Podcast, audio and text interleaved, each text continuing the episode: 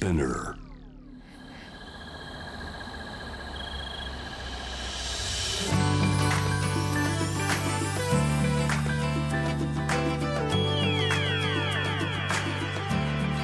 エネオス4 Hour Earth One by One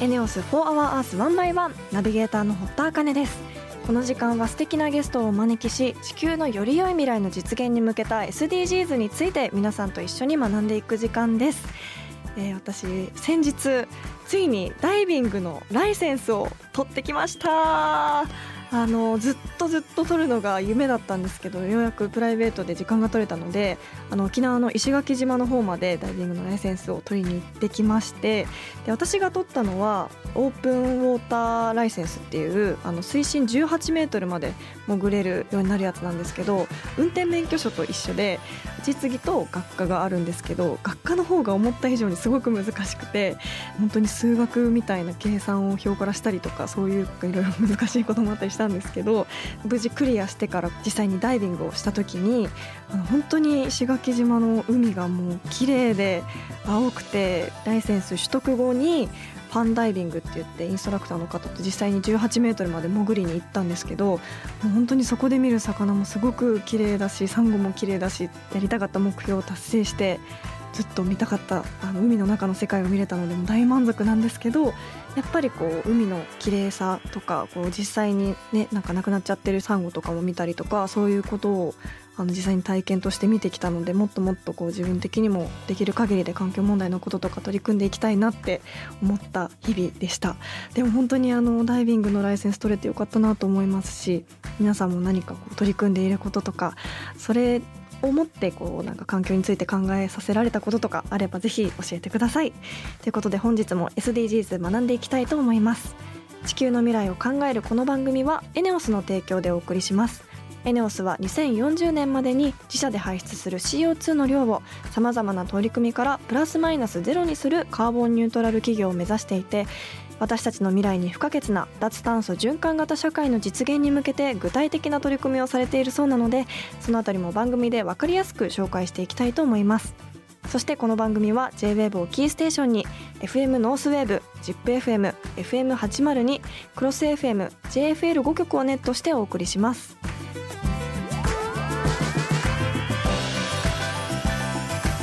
エネオス4 Hour Earth One by One. This program is brought to you by エネオス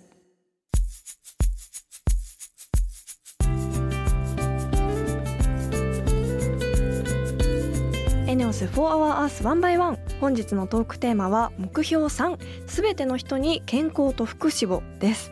今回はみんなの味方がキーワードだそうですなんだか頼りがいのある安心するキーワードですが味方っていうのはそばにいてくれたり味方になってくれるっていうことなんでしょうか？お話を伺ってみたいと思います。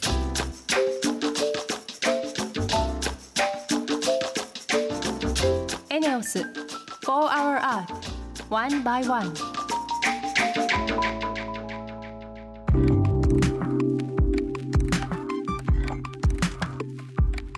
堀田茜がナビゲートしているエネオス4 Hour Earth 1 by 1本日も素敵なゲストの方とリモートでつながっていますみんなの味方グループの代表金子文春さんですよろしくお願いしますよろしくお願いします。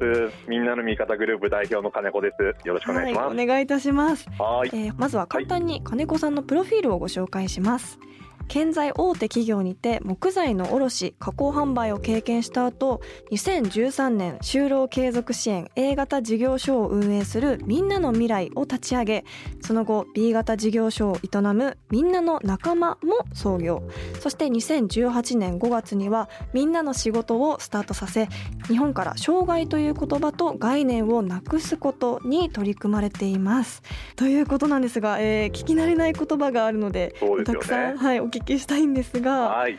就労継続支援 A 型事業所とか B 型事業所っていうのははいどういったものなんでしょうか、はい。はいあの就労継続支援事業所っていうのが。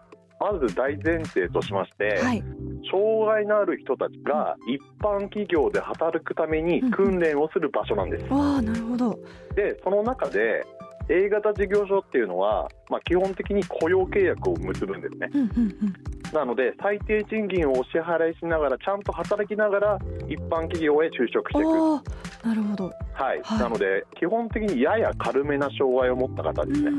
でどちらかというとあの精神の方たちが多いです。うんうん。50%ぐらい精神、あのうつ病だったりとかはい統合失調症だったりとか、あとは躁うつ病だったりとか、後天性の障害を持った子たちが来てる。事業所が A 型事業所ですね。はい、まあ、あと残りの30%は軽度な知的の障害のある子たちとかだったりとか発達障害がある子たちとか。うん。はい。あとは身体の子たちもいます。はい。で片や B 型事業所っていうのはちょっと重めな障害のある子たちが来てる事業所で、はい。まあ、どちらかというと今まで家の中でこもっていた子たちが障害のある子たちが社会に出て社会と触れ合いましょうっていうような形で、あの社会参加していくっていうのが B 型事業所。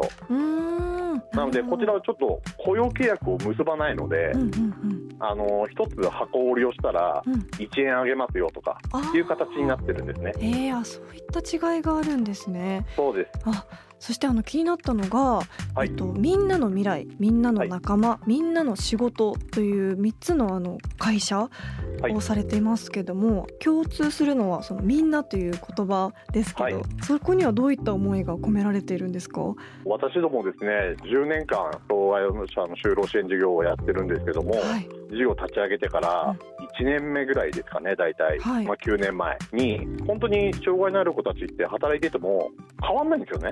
仕事の内容もできる出来度具合だったりとか、はい。話をしていてもうん。普通に喋れるし、会話も成立するし、うん。本当に何が障害なのかっていうのが全然わからないんですよね。はい、でも障害者ってついてしまう。うんうん、でも障害者って呼ぶのはこうやってね1年も彼らと一緒にいて分かっていて、うん。障害者っていうのは嫌だよね。はい。じゃあなんて呼ぼうかって、うんうん。でも結局みんな一緒だよねっていう、そこからあじゃあみんなって呼ぼうよって、うん。みんなと一緒じゃんって、なるほどなるほど、はい、っていうところからみんなっていうふうに呼ぶことに私たちはしまして、へえであのみんなの味方グループなんですけども、ヒーローみたいな味方になるっていう意味合いと、はい、要は世の中にある障害のある人たちのうん、イメージ見る方の見方を変えたいって思いからみんなの味方なんです。ああ二つの意味がかかってるんですね、はい。見方と見え方の見方。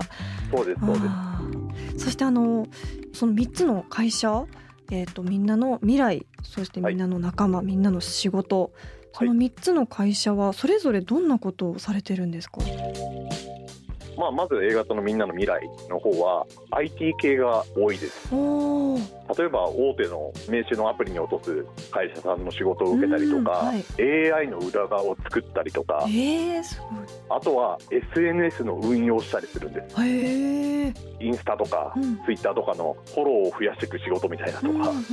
そういうのを、まあ、マーケティング会社さんたちから受けてやったりとか、うんあとはライティングしたりとかですね、うん、もう AI 作ってますっていう感じです。すごいですね。はい、全然こう普通の企業と変わらないっていう感じですよね。そうです。はい。そしてはい。みんなの仲間は、仲間はちょっとまあ重い子たちなので、まあ、その中でもやっぱり IT 系の仕事できる子たちもいたりとかもしたりするんで、うん。はい。まあ、IT 系の仕事もありつつ、うん。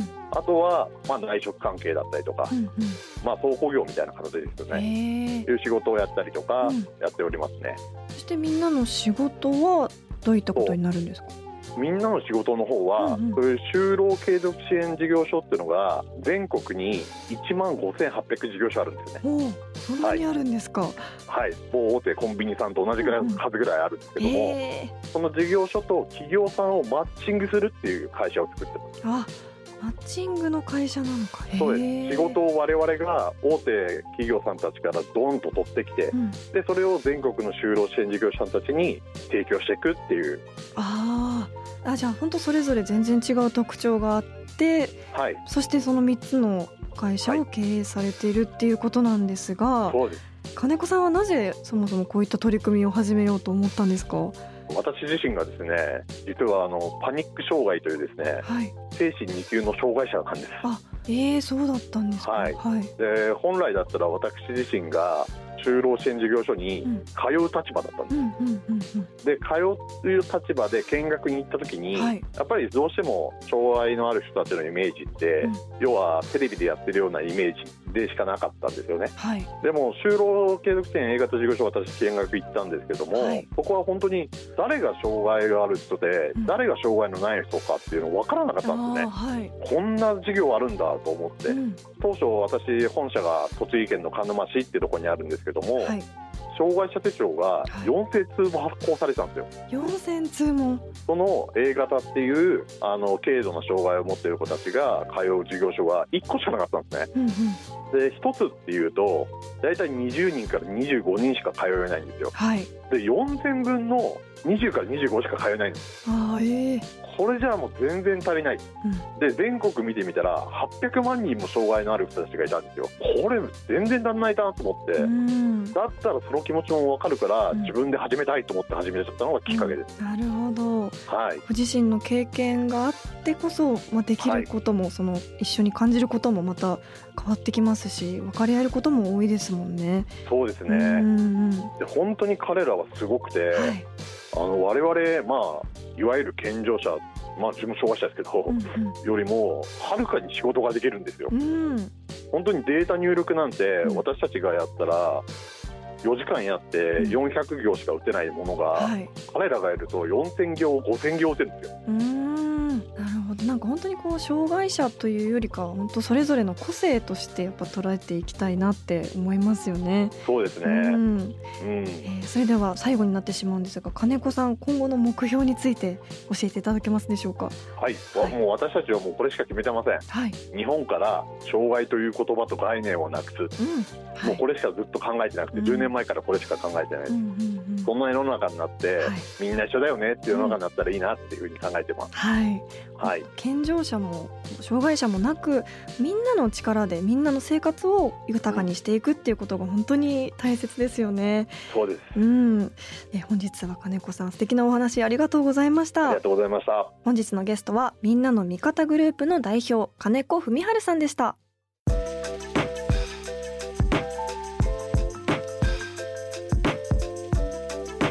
オス4 Hour Earth One by One.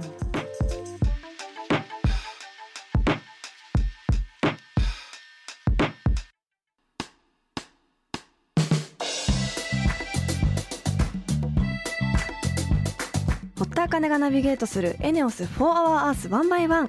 ここからはエネオス SDGs ステーションのお時間です。今月のテーマは次世代ヘルスケアサービスです。先週はエネオスとオンライン診察などを展開する株式会社ネクイノとの協業についてお話を伺いました。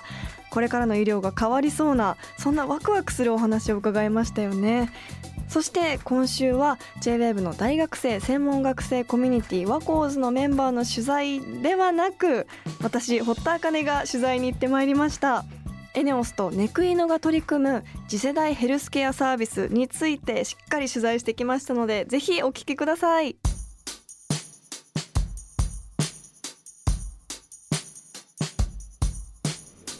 さて私は千葉県柏市にある三井不動産の運営するララポート柏の葉の町の健康研究所明日というスペースに来ています、えー、明日というのは歩く食べるしゃべるで健康な明日を作るというところからコンセプトが来ているそうなんですが、えーすごく広いあの聞いたところによると100坪あるらしいんですけれどもポップなオレンジ色のカラーが基調にしてあるブースがいくつかえ立ってあって本当に広い空間でのびのび入れそうな感じですね。であとはテーブルと椅子といくつかそういうものが広がっていて何かを相談できる場所なのかなっていう感じはしています。ということで今回は株式会社ネクイノの医療 DX 担当執行役員の大枝さんですよろしくお願いしますよろしくお願いします。えー次世代ヘルスケアサービスに関してエネオスとの協業をされているということなんですがもともとネクイノではどんな事業をされているんですか？はい、弊社のミッションからお話ししたいんですけども、はい。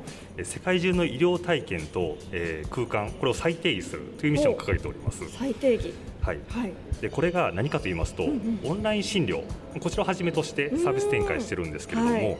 あの今検査って結構アナログでされること多いと思うんですけど、はい。まあ、それをデジタル化したりですとすかごいやっぱり、はいあとはまあ患者さんって、うん。まあ、これまでそのどの患者さんをどんな治療をしたかはい。っていう記録を追うのに、うん。患者さんの ID が必要なんですけれども、その ID をつけるようなその ID リレーション事業うん。っていうのをあの展開しております。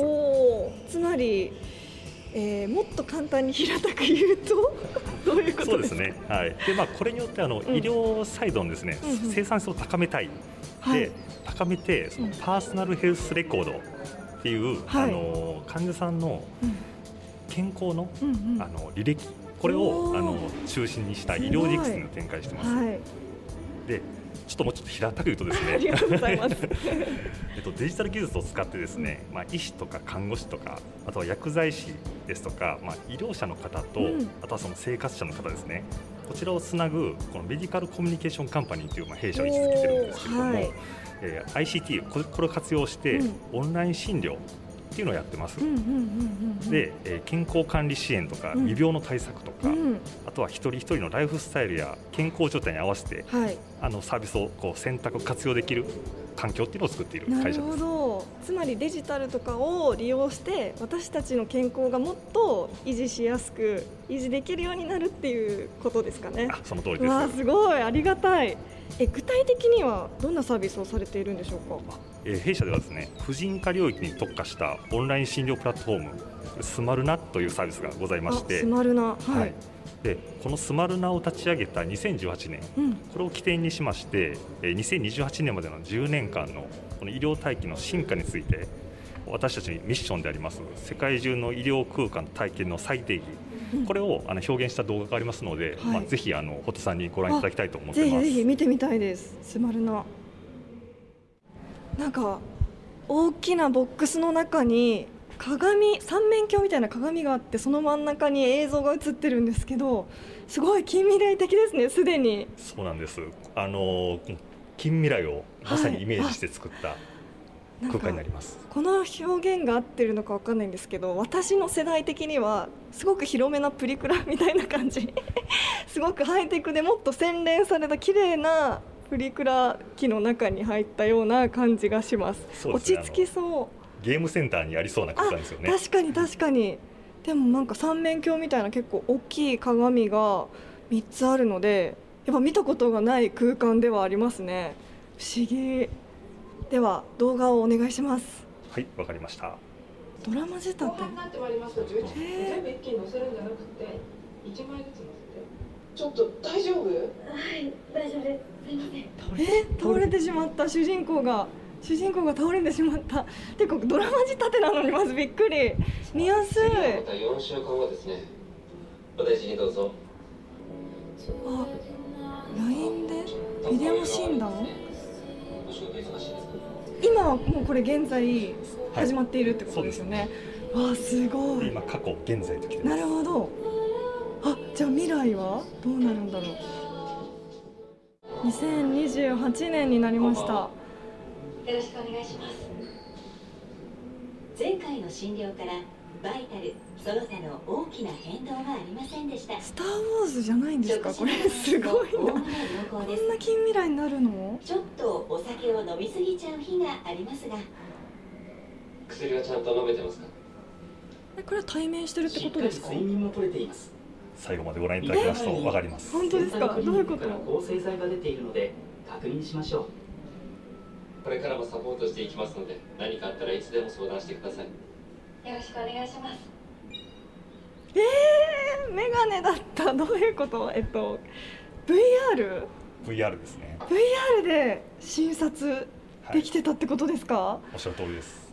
何この世界これ現実になります？あくまでイメージですけれども、まあこのぐらいの時期にはまあここまで目指していきたいなっていう弊社の思いがあります。最後の舞台は2028年でしたっけ、年ってことは6年後にはい VR でオンライン診察できるようになるってことですよね。頑張りたいと思います。これはスマートです。非常に感動したいや面白かったです。あの主人公の女性はこう、まあ、体の不調からお仕事もうまくいかなくなったりそこから私生活もうまくいかなくなったりこう悪いサイクルになっちゃってたんですけどこう徐々にネクイノさんのそのサービス、えっと、スマルナを利用したことによって病院に行くことがすごく身近なことになってでお医者さんともすごく親密なコミュニケーションができて少しの不調でも相談するっていうそのリズムができてきてで最終的にはすごく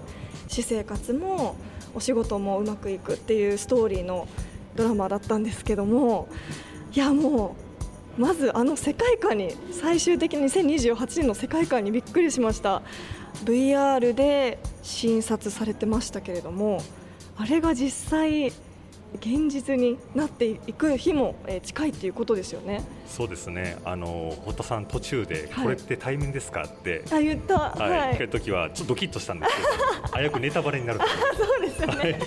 最後まで見てくださいっておっしゃってくださいましたけど、いやなんか本当にあのすごく主人公の女性にも私も共感してやっぱり忙しかったりあの本当にこう心の余裕がないと、まあ、病院に行くことも億劫だったり、まあ、何か悪いことが見つかるっていうこともそもそも億劫で、まあ、自分のことは本当に後回し主人公も途中で言ってたんですけど自分のことはどうしても後回しにしてしまってっていう話をしていてで私もそうだし私の周りも本当にそうなってしまう女性が多かったりするんですけどでもああやってオンラインで気軽にしかも AI とタッグを組んだお医者さんとこうすごくスマートに相談ができる日が来るっていうのはなんかすごく心強いと思いましたし助かる女性の方すごく増えると思いました。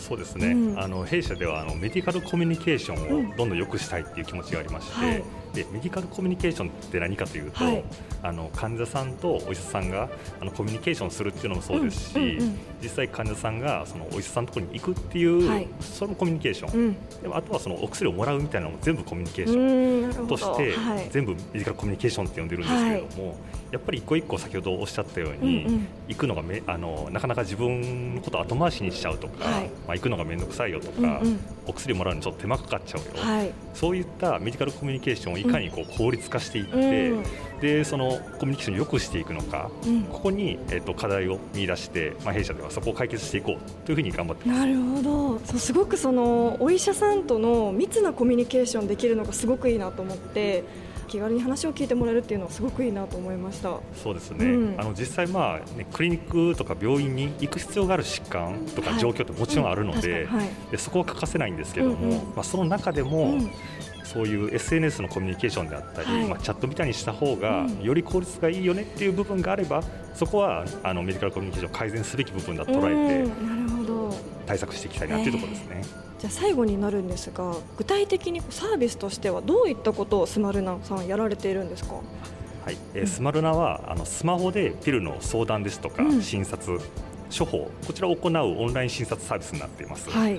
でこれ、まあ、時間や場所にとらわれず、えー、スマホ上で一人一人のお悩みに合わせてで医師がお薬を提案ですとか処方するサービスです。はい、でまたあの助産師さんですとか、はい、薬剤師さんに365日無料でいつでも生理ですとか、うんうん、ピル、避妊などのさまざまなお悩みをご相談いただけるようなサービスになってます。すごい。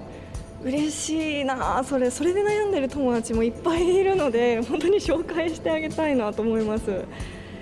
ということで本日は株式会社ネクイノの医療 DX 担当執行役員の大枝さんにお話を伺いました。本日はありがとうございました。ありがとうございました。えー、という感じであのネクヒノのドラマ仕立ての紹介動画がもうすごすぎてすごく興奮して喋りすぎてしまったんですがあの次世代ヘルスケアサービスに取り組まれているネクイノの取材に行かせていただきました。女性に寄り添ったオンライン診察本当に嬉しいサービスだと思います。来週はそのネクイノとエネオスの協業についていろいろとお話をお聞きしたいと思います。ぜひお楽しみに。エネオス4 Hour Earth One by One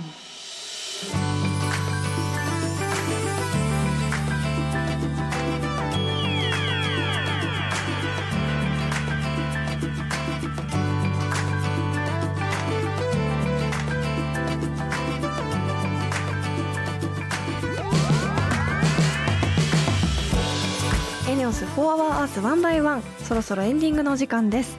ここで私のお仕事の報告です。旅好きの好奇心をくすぐる日本のローカルにフォーカスした電子書籍旅色フォーカルの表紙を務めています。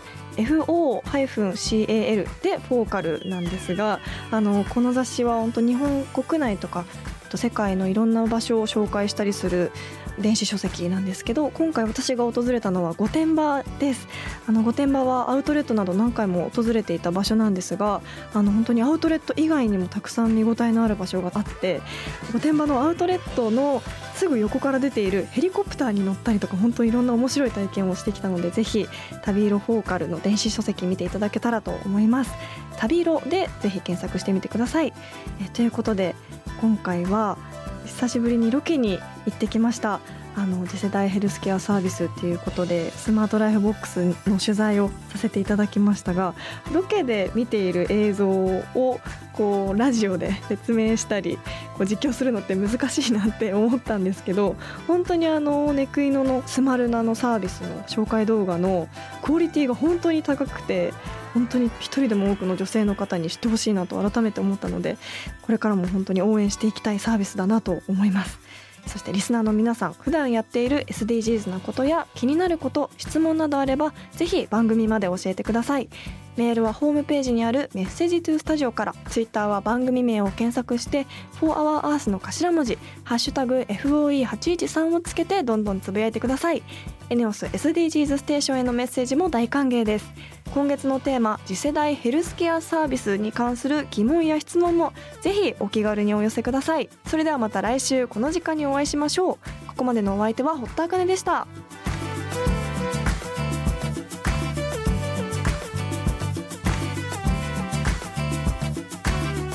エネオス4 Hour Earth One by One. This program was brought to you by エネオス。